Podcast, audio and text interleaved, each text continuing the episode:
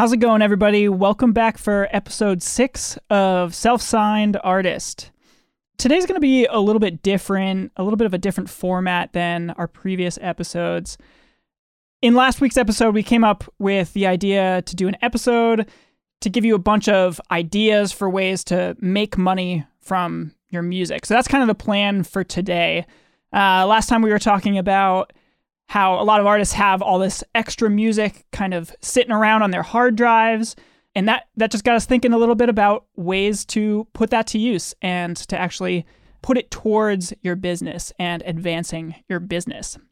So, not all of our ideas today are going to be about that specifically, but this is just going to be a full on brainstorm of creative income stream ideas for artists. So, before we get started, I'll I'll lay out the ground rules. Is that cool with you, Jake? Yes, sir. Lay it on me.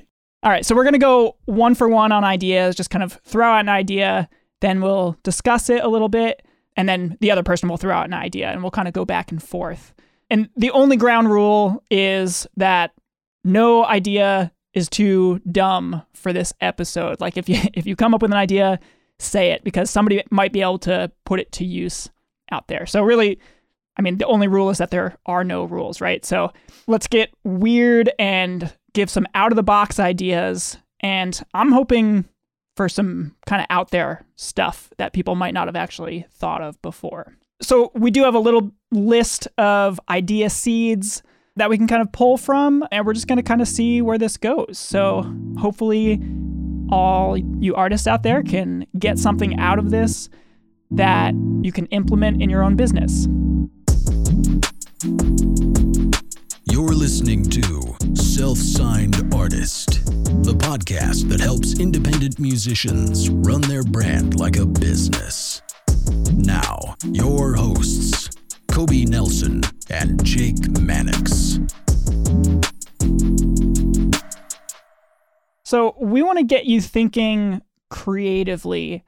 And from what I've seen, so, so many artists are so creative when it comes to their music and their art.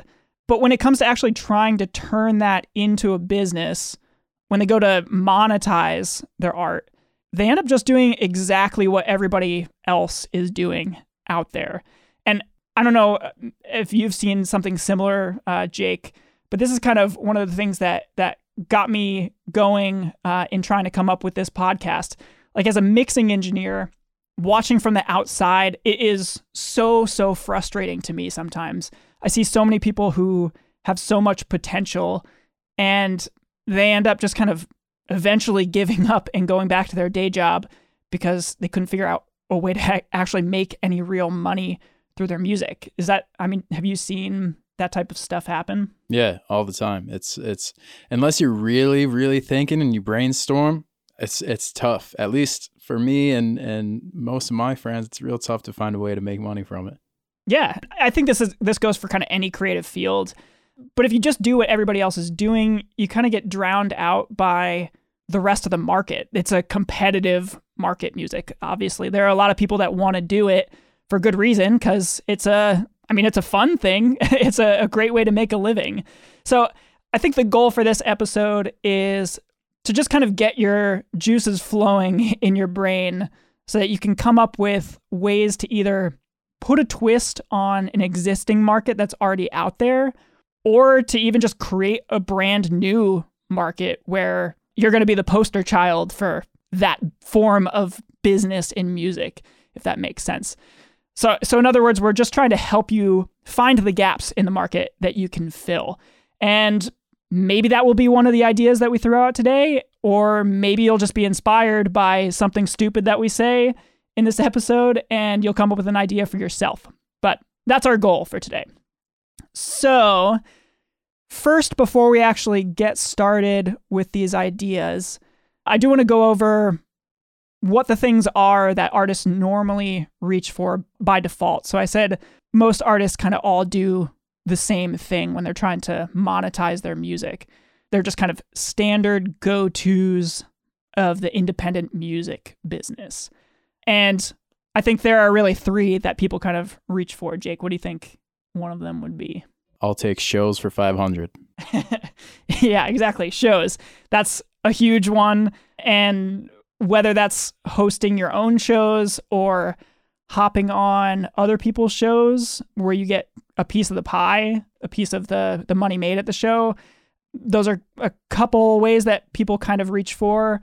And a lot of artists are even playing all their shows for free, which I think is really interesting. Like they're not actually making money from the show itself. They'll actually play the show with the goal of having that show bring money to them in some other way, whether that's getting them more fans who are going to stream their music or whether they're trying to sell merch at a show. So it's kind of an interesting shows are kind of an interesting t- thing to, to me and I think that's something that we should talk about.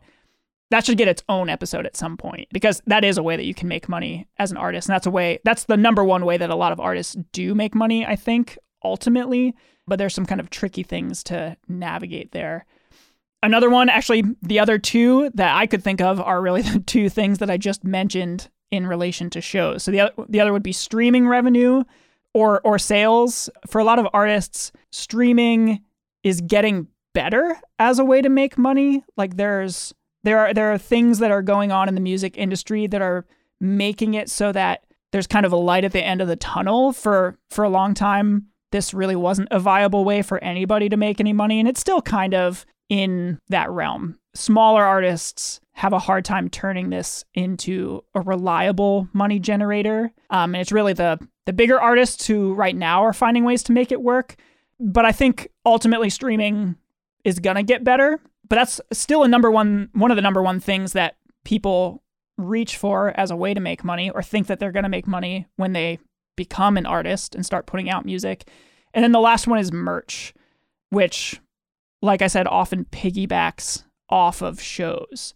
So actually, uh, just I want to kind of circle back for a second. Jake, you've done you've done more show stuff than I have. I mean, I used to play in bands and stuff and do shows and put on shows. Made some money doing that.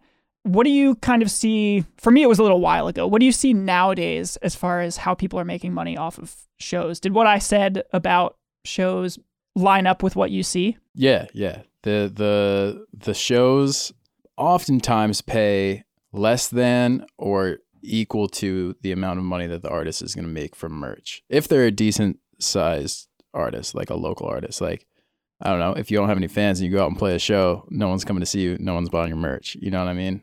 Right. Yeah. So it's kind of it, that's kind of interesting too. That it's sort of like uh, if you're not making money from one, you're probably not making money from the other. Right. Too. Right. Which is a rough situation to be in. Mm-hmm. I've, I don't know. I've always found the merch show connection to be kind of weird. Like, I heard this in a podcast, another podcast recently. Uh, I think it was the Six Figure Home Studio podcast, which is one that I like a lot with Brian Hood and Chris Graham. They kind of mentioned how, like, it's pretty interesting that artists use shows so heavily as a way to sell merch. Like, that's the thing that they're trying to do at a show. They're trying to get you to buy a shirt and how it's it's not like you're making money from making a uh, an amazing performance or amazing experience. It's you're just trying to use that amazing experience as a way to get people to buy some I don't know tour branded shirt or something like that. So it, I don't know. It's just kind of a weird thing to me. I don't know if that's a good thing or a bad thing, but that's just kind of how I see it.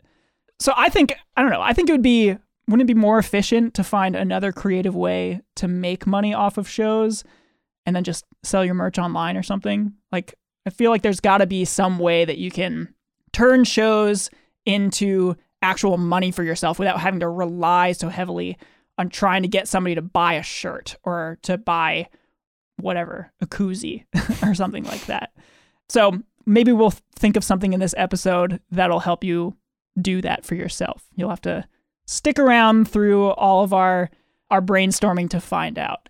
So those three things are pretty much it for most artists, I think, which kind of sucks in my opinion. So let's get down some ideas and I want to try and keep these to things that would not only be music related, but also related to your brand in some way as well. So I did say no idea is too dumb, but I don't want to give you a bunch of generic music related ways to make money. Like you can find out on the internet. There there are lists of of ways that you can make money in music, like, you know, work in a music store, or go to your local music store and apply for a job, or sell all your gear, or I don't know, kind of sell instruments and stuff, buy and sell instruments online, or, you know, if you if you play guitar, teach guitar lessons like those are always yes, that you can make money and they're music related.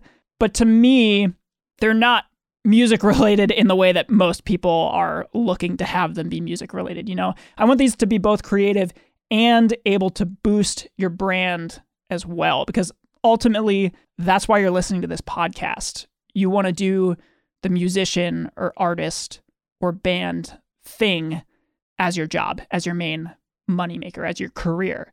So, as a guideline for these ideas, maybe this is another kind of rule, ground rule for these ideas. I want to have us try and make sure that we can connect them back to the ultimate goal of developing your brand. Does that make sense to you, Jake? Yeah, let's do it.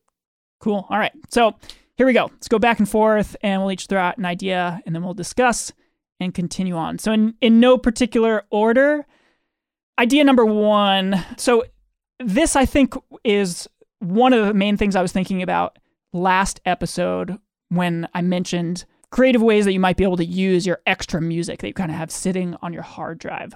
So, idea number one you could submit your music to an online music collection for creators. I don't know exactly what the term for this type of site is, but there are sites that kind of collect music for creators on YouTube or podcasters sort of subscription based I guess you could call them royalty free platforms for for music for videos and things like that.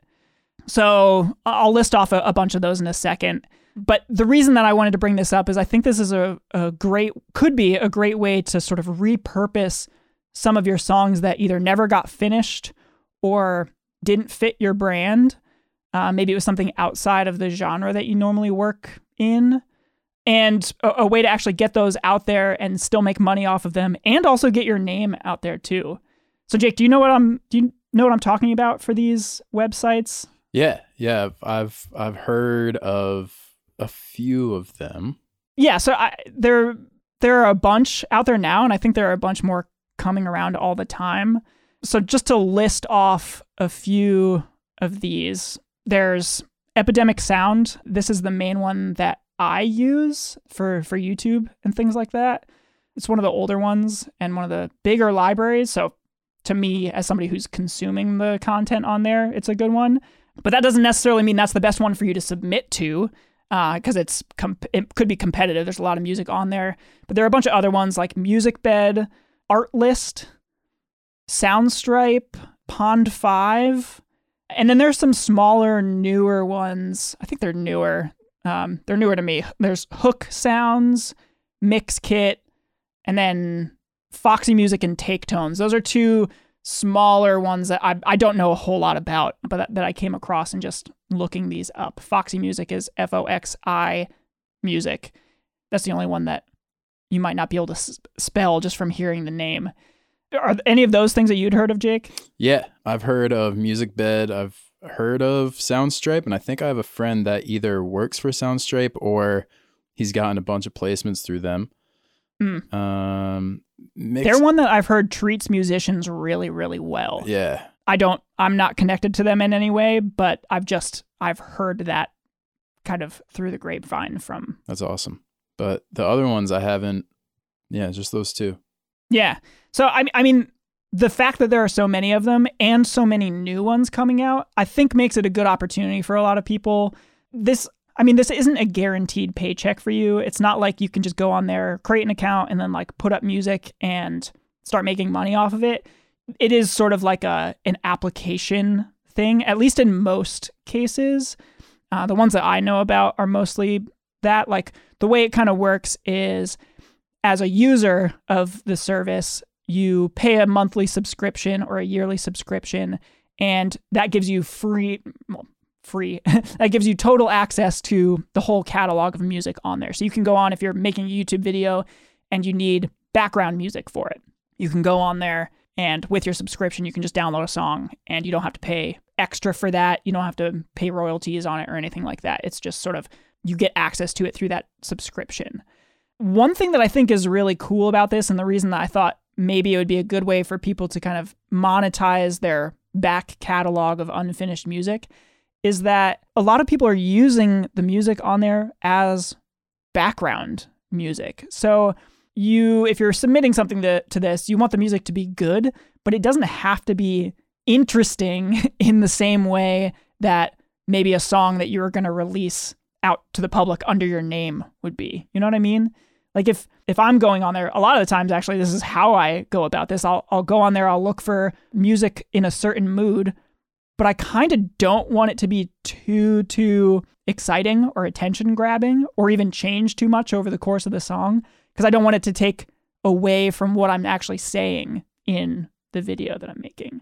You know what I mean? Can you does that make sense to you, Jake? Like can you see how that would be something that you'd be able to use your old songs for or unused songs? Oh yeah, dude. But the I mean, some of them because a lot of them are I mean, they're not the catchiest thing in the world, but they are attention grabbing. They're meant to be attention grabbing, you know. But some of the there's definitely instrumentals that I have that are that are more laid back and would fit that kind of like our intro music, dude. you know, right? That's how we got our intro song. I asked if you had anything in the back catalog, and you're like, you sent me a couple things, and we were like, oh yeah, yeah, peanuts. Yeah, yeah. it's called. yeah. So there's yeah, I have I have a bunch of things like that, and and I'm sure you do, and I'm sure everyone listening does. So that, I think those are some some great avenues to go down. Yeah, I mean, sometimes you come up with an idea or something and it's a cool little riff or a cool little beat or something like that, but it just like, I don't know, doesn't work in the larger context of a full on song. So you can make it into a two minute kind of uh, loop that maybe changes a little bit over the course of the two minutes where it's not just repeating the same thing over and over again, mm-hmm. but it doesn't really have to go anywhere significant. So that was the first idea. Uh, you can go out there and submit to a bunch of those. So what about you, Jake? Do you have a an idea number two? An idea number two. Number two would be offer surprise flash mob style or songgram style performances. So like allow people to pay you to have a show where you show up and perform uh, a custom song or one of your songs for someone's birthday or a special occasion, something nice. Yeah, a friend of mine actually actually has done that to pretty good success. Um, he he, he kind of does it virtually actually. So there's maybe another avenue for that too. Hmm. You know what I mean? Like he he people pay him to send a short little custom song or something to one of their friends as like a birthday gift or something and he'll write a custom song for that person, record it on a video and then send it to them. So uh, most of the time, I think it would be somebody who's like a fan of him who would be like happy to to see a video pop up of him giving them a custom shout out sort of thing. Gotcha, gotcha. Yeah, and it's a great it's a great songwriting practice too, because you got to conform to the to what the client wants. For sure, yeah. If somebody says they want a funny song, you got to be able to write a funny song. That's right. good practice. I don't know how I would do in that, but it'd be good practice for sure. I can see there's like a lot of potential for that type of thing.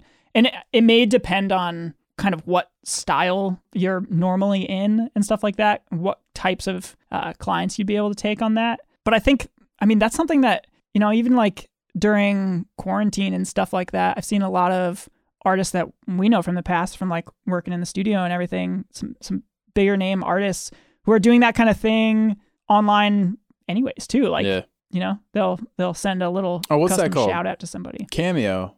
Cameo. Cameo. Yeah, yeah, cameo, yeah. Cameo. I, I I don't know what the the specifics of Cameo are and like who can if you have to be like verified or something on Cameo. Yeah, I don't know. I don't know. But you even you don't even have to use Cameo. You could you could set this up as something like through your website mm-hmm. or whatever, you know, or through Patreon or something like that. I don't know.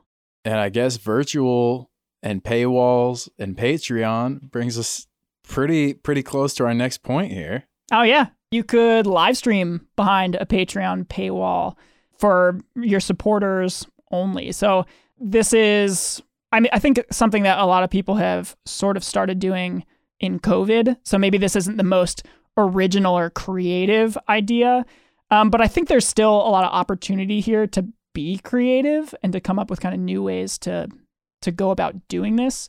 So the the pandemic and everything and everybody being at home has kind of advanced this concept. And it, I think it's av- advanced it enough where it's probably going to stick around even after all the quarantine stuff is over. And and there is going to be a lasting effect I think on the show industry. So this may be something that sort of sticks around by necessity a little bit these live stream performances. I think at this point if you can find a way to give a really engaging live stream performance, you're kind of golden. Uh, there's a big opportunity there, I think. It's definitely a tricky thing, and I've seen a lot of live streams that are kind of like kind of lackluster, but really just I think that's because it's a sort of a new a new type of thing. Like people haven't really figured out how to make it as engaging as a true live show where you're kind of in the room with somebody you can feel the air moving in the in the room and stuff like that. So I think if there's if there are creative ways that people can figure out to really connect, that could be a really big thing. I mean, I I don't know exactly how you would go about doing that. Maybe you, Jake, I don't know if you have any ideas on that either. Dude, I'm trying to think right now about ways to make a live stream interesting and it's it's tough because there's no like you can have production value but only as far as the camera lens will take it because like you can you can I don't know. I don't know. Like you can't do post production on a live stream.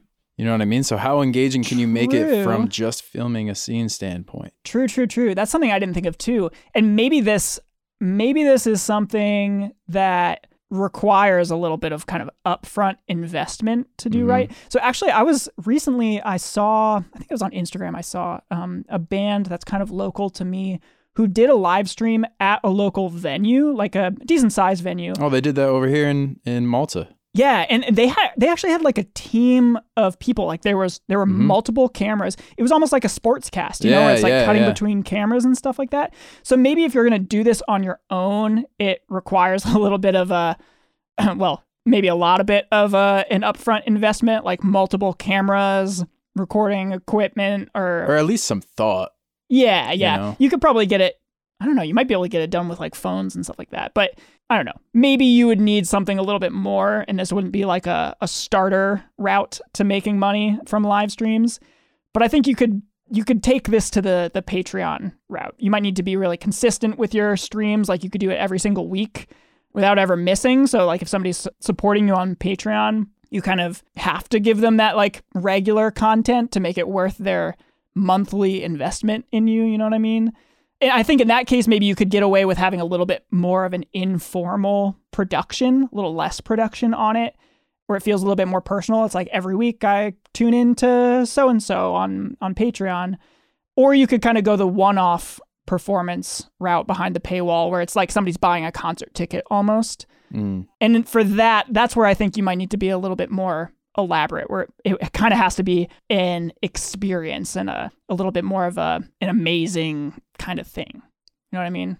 Yeah, because like at that point, what am, what am I paying for as a consumer Right. that I couldn't get from just going and looking at something you posted last week for free? Exactly. And I think that's the big thing too is that right now, especially like so many artists are live streaming for free, that you really, in order to put this behind a paywall and have it be something that people are going to actually give you money for, you have to think about why they'd be willing to do that and, and really give them some value there. I don't know. Maybe this is something that should just be a blanket statement for all of the ideas that we're coming up with here. You have to give some value. Like if you're asking for money for something, that's the thing that you're providing in return. You're pro- providing value to somebody. So if that's a concert over a live stream, maybe that's production value. Or maybe that's consistency, where somebody knows every week at this time, I can tune in to my favorite artist and they know that I'm going to be there and they can interact with me one on one. Maybe that's the type of thing that you're paying for instead, like a very personal experience. But you have to figure out some way to give value to the person in order for them to give you money for it. So, those are a couple ideas I think for ways to do that. And I'm sure there are tons of different ways that we could think of. Cool. So, that's number three. Give us a number four, Jake. Number four, offering remote part writing slash recording services on your instrument. Mm. This is something that's near and dear to me. actually, because I've done a fair amount of this. I don't. Have you ever done this, Jake? Remote part writing or recording? No, no. Okay, so yeah, I mean, this is something that I've done recently and in the past as a way to make some kind of money on the side. I, I do this for background vocals mostly. So somebody will send me a song and ask me to come up with a bunch of back- background vocals on it. And in my home studio, I'll write a ton of layers of background vocals, a bunch of harmonies, a bunch of doubles, a bunch of little ad lib parts or little like background call and response sort of things, just kind of like lots and lots of stuff uh, that they could choose from.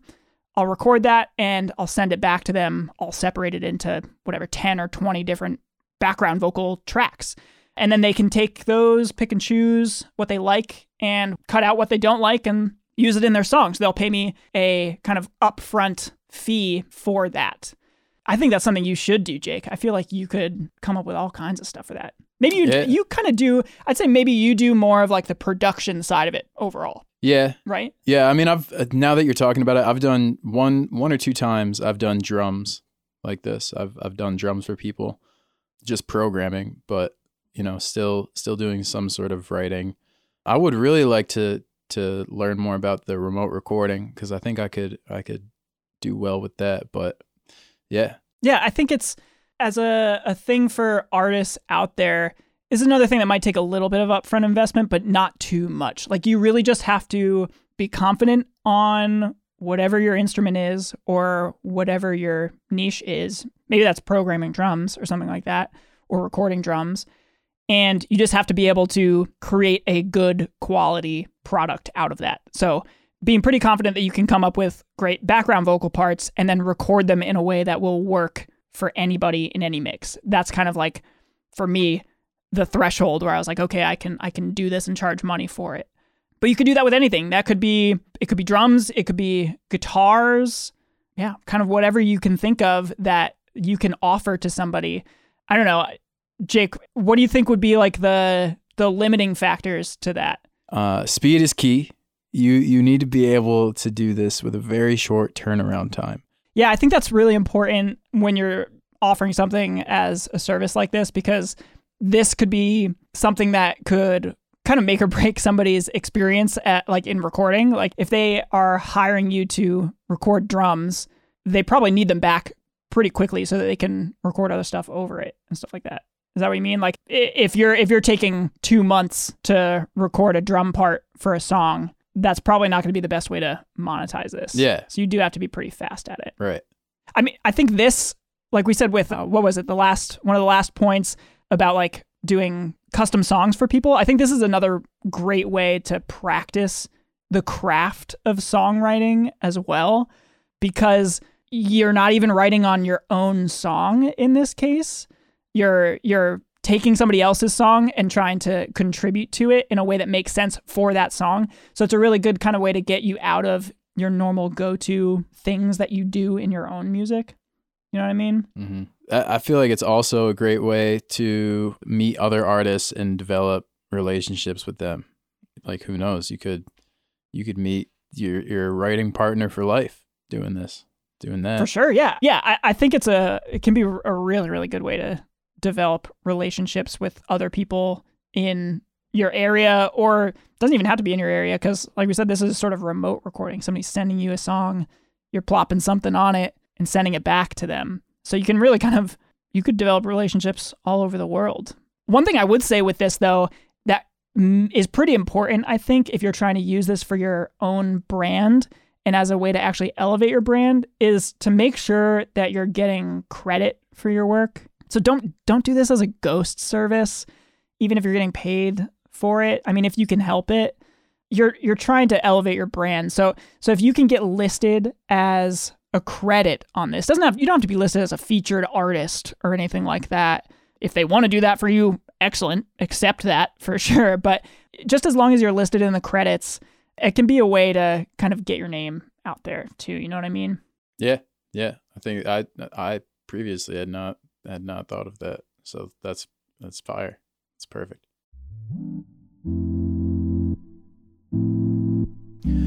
What's up, guys? Uh, so we've tried this before. It didn't work out super well, but we're gonna try it again. All right. Uh, so for every subscriber we get, Kobe will add one fluid ounce of water to his fish tank. If it dries up, it dries up, and that's on you. So leave five stars and a review, and let's keep Nemo swimming. All right, so on to the next point, point number five, I think we're on at this point, and that is to put on shows in unique locations. And unique locations is kind of the operative word here. Obviously, this is going to be something that you would do after COVID is done, depending on when you're listening to this. Hopefully, COVID is done uh, by the time you're listening to this in Mhm. whatever, a week or two from when we record it. But I, I think this is kind of a way to make shows a more profitable experience for you as an artist. So earlier, when we were introducing what this episode was going to be about today, I was talking about how a lot of artists do shows for free, kind of as a way to make money in other ways, like merch or get more fans for streams and stuff like that. And I- I feel like there's more opportunity than that. So I think this might be one where you can kind of capitalize on that. So if you're putting on a show, make sure that you do something interesting or unique. Like you could eh, try and think outside the box of the regular venues or bars or clubs or whatever in your area or I don't know, people's garages. Like there are all those like go-to places that like everybody has a show every weekend and they're kind of all they can kind of all blend into one thing where they're the same. And there's there there starts to not be a reason anymore for the people in your local area to go to your shows because they've already heard all your music from last week and the week before and the week before that in your friend's garage or whatever or in the bar or club down the street. So you need to think of another reason for them to come out and support you. Does that make sense? Like the saturation of a market. Is that something you've ever thought about, Jake? Like I don't know uh, how many shows you play or how close you space them together or where you play, where you do shows and stuff like that. But is that something is that something you've ever given thought to like whether or not you're saturating your art your audience? Not for myself, but for artists that I work with. For artists that I work with that have a decent following, especially in the local area, I think it's super smart. You know, play those important local shows, but definitely, definitely try to not do more than like one a month at most. Yeah. because that people are gonna start to really get bored of you. But yeah, but then it becomes hard like to make money on shows. If you're only playing a show a month, you either have to go out on like tour or like in surrounding areas, which can be expensive, or you have to play more than a show a month. I I'll say this though. When I was younger, there was a band called The Nightlife Mhm. in my in my area, and they were sick. And no matter they played, they played so often, dude. And they they were a metal band, and they were like southern rock, and the the the the moshing was like I can't believe I just called it moshing. Um, um, was nuts, and it wouldn't matter how many times they played. They'd headline, and people would stay, and they would just kill it, and people would go nuts every time. So I I think that's because it's like in that genre of music, and there was six guys at the peak of their Wow. popularity. You know, they they're providing an experience. You know what I mean? I think that's where, but I don't. I'm saying this because I don't think it's super easy to get that in other genres because with that music, it's like you have three guitarists that are all ripping. You have a drummer that's solid as all hell, a vocalist who's fantastic. You know what I mean? It's just like they were great musicians, great guys, brought the experience, and they they could they could have a crowd out every every week if they wanted to. Yeah. I think in that case though, like the the type of music, the whether it's the genre or just like the the the overall vibe of that kind of show Mm, is about quite a bit more than music. yeah. I think Yeah. like you're going to a metal show to kind of like let loose a little bit and go a little nuts. like, you know, like that's part of the experience there. Right. So maybe that's the key thing to this this thing. I said put on shows in unique locations. Maybe for you out there that's a that's what you need to do to make this an experience. but m- maybe that's not the only way to make an experience. Maybe this should just be put on shows that create a unique experience. And unique between from show to show is I think the key. If you put on the same quote unquote unique experience every single show, then it's not really a unique experience and you're going to kind of saturate your market and it'll fizzle out. Right. Like if you play a show at Denny's, that's cool. But if you play a show at Denny's every week, eh, Right. about a week 10, that's getting old. Denny's shows. Like, yeah, like I mean, I feel like if I'm trying to think of creative places to do it, yeah, like there are going to be some novelty locations where if you can get permission to put on ask. a show at a Denny's, yeah, that could that's something that could draw people because Yeah. it's funny. Like and it's weird. I don't know. I the the thing that made me think of this is the other day, I can't go to the movies or anything like that in COVID, so I went to a drive-in movie theater. And it was like to me, the drive-in movie was so much more fun than going to the regular movies. And part of that was just the location. Like you're outside, it's kind of like this different a whole different vibe and it made it a better experience for watching a movie. So that's kind of like what made me think of that. Just changing up a location of something can make something more interesting, more engaging and bring more people out there. Ultimately that makes you more money. So that's point number 5. All right, guys, we ran into a bit of an issue. We have a bunch more points, not a bunch more time. So we're going to split this up into two parts. Catch part two next episode, me and Kobe, same time, same place.